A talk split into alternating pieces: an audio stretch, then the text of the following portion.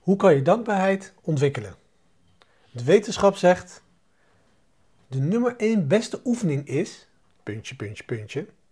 Boek Gratitude Works van Robert A. Emmons. Volgens Robert Emmons zijn mensen 25% gelukkiger als ze dankbaarheidsdagboeken bijhouden. Een half uur meer slapen per avond en 33% meer bewegen per week. Vergeleken met personen die deze dagboeken niet bijhouden. De microblog van vandaag gaat over hoe we onze dankbaarheid kunnen ontwikkelen.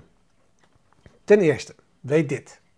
Omdat het een kwaliteit is, vereist dankbaarheid in ieder geval aanvankelijk mentale discipline. Kwaliteiten komen niet gemakkelijk en in zekere zin hebben we ze nodig omdat ze een tegenhanger zijn van onze natuurlijke neigingen. Dit is de paradox van dankbaarheid. Hoewel het bewijs duidelijk is dat het cultiveren van dankbaarheid in ons leven en in onze levenshouding ons in staat stelt te bloeien, kan het moeilijk zijn om dit te bereiken. Een dankbare kijk op het leven ontwikkelen en behouden is gemakkelijker gezegd dan gedaan, omdat de keuze voor dankbaarheid zelden zonder enige moeite komt. Het feit dat het cultiveren van kwaliteiten echt moeite kost, is geen nieuws. Maar het is een belangrijke herinnering. Goed nieuws. We kunnen de wetenschap van dankbaarheid echter voor ons aan het werk zetten. Een aantal op feiten gebaseerde strategieën, waaronder zelfgeleide hè, dagboeken, reflectief, reflectief denken, brieven schrijven en dankbaarheidsbezoeken, zijn effectief gebleken in het creëren van een duurzame dankbaarheid. Laten we kijken wat Robert ons te vertellen heeft over zijn nummer 1 aanbevolen oefening.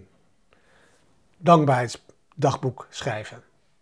Hij vertelt ons, een van de beste manieren om dankbaarheid aan te leren, is door een dagelijkse praktijk te ontwikkelen waarin je jezelf herinnert aan de cadeaus, genade, voordelen en goede dingen die je leuk vindt.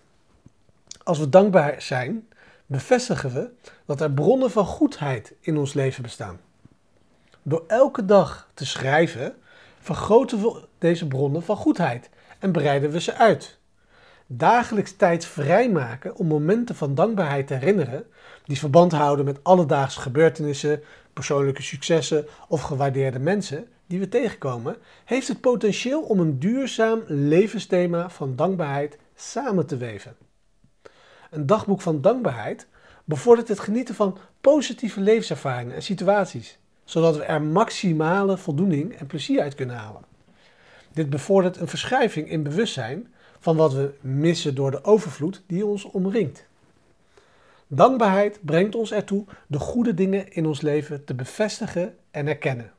En omdat je niet tegelijkertijd dankbaar en negatief kunt zijn, gaat het gevoelens van jaloezie, woede, hebzucht en andere toestanden die schadelijk zijn voor geluk tegen.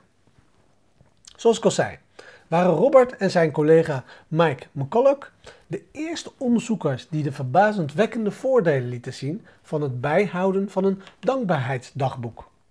Hun eerste onderzoek toonde aan dat 25% geluk een boost geeft door ongeveer 5 dingen bij te houden, waarvoor je 10 opvolgende weken eenmaal per week dankbaar voor was. Robert geeft ons 10 tips om onze dagboekgewoonten te ontwikkelen. De volgende dingen zijn belangrijk om in gedachten te houden. Ten eerste is schrijven in plaats van alleen maar eraan te denken belangrijk. Het opschrijven van je zegeningen vertaalt je gedachten in woorden en het is aangetoond dat schrijven voordelen heeft boven alleen maar denken in gedachten. Schrijven helpt om gedachten te ordenen, integratie te vergemakkelijken en het helpt je je eigen ervaringen te accepteren en in context te plaatsen. Robert moedigt ons ook aan om minstens om de dag 5 tot 10 minuten te schrijven. Hij moedigt ons aan om het eigenlijk dagelijks te doen, terwijl we vermijden wat onderzoekers dankbaarheidsmoeheid noemen, door onze reflecties fris te houden. Hij vertelt ons: zoek naar dankbaarheid, wees specifiek, ga voor diepte over breedte, geef details voor elk item. Het dagboek is meer dan alleen een lijst met dingen. Een andere manier om de zaken fris te houden is door enkele verrassingen toe te voegen.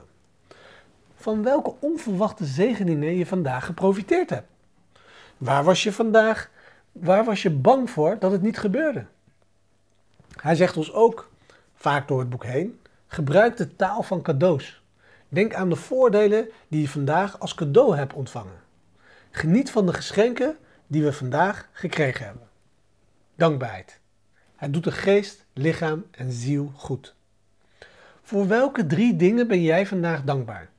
Als je zo geïnspireerd voelt, neem dan even de tijd en schrijf nu een zin voor drie dingen. En doe het met gevoel.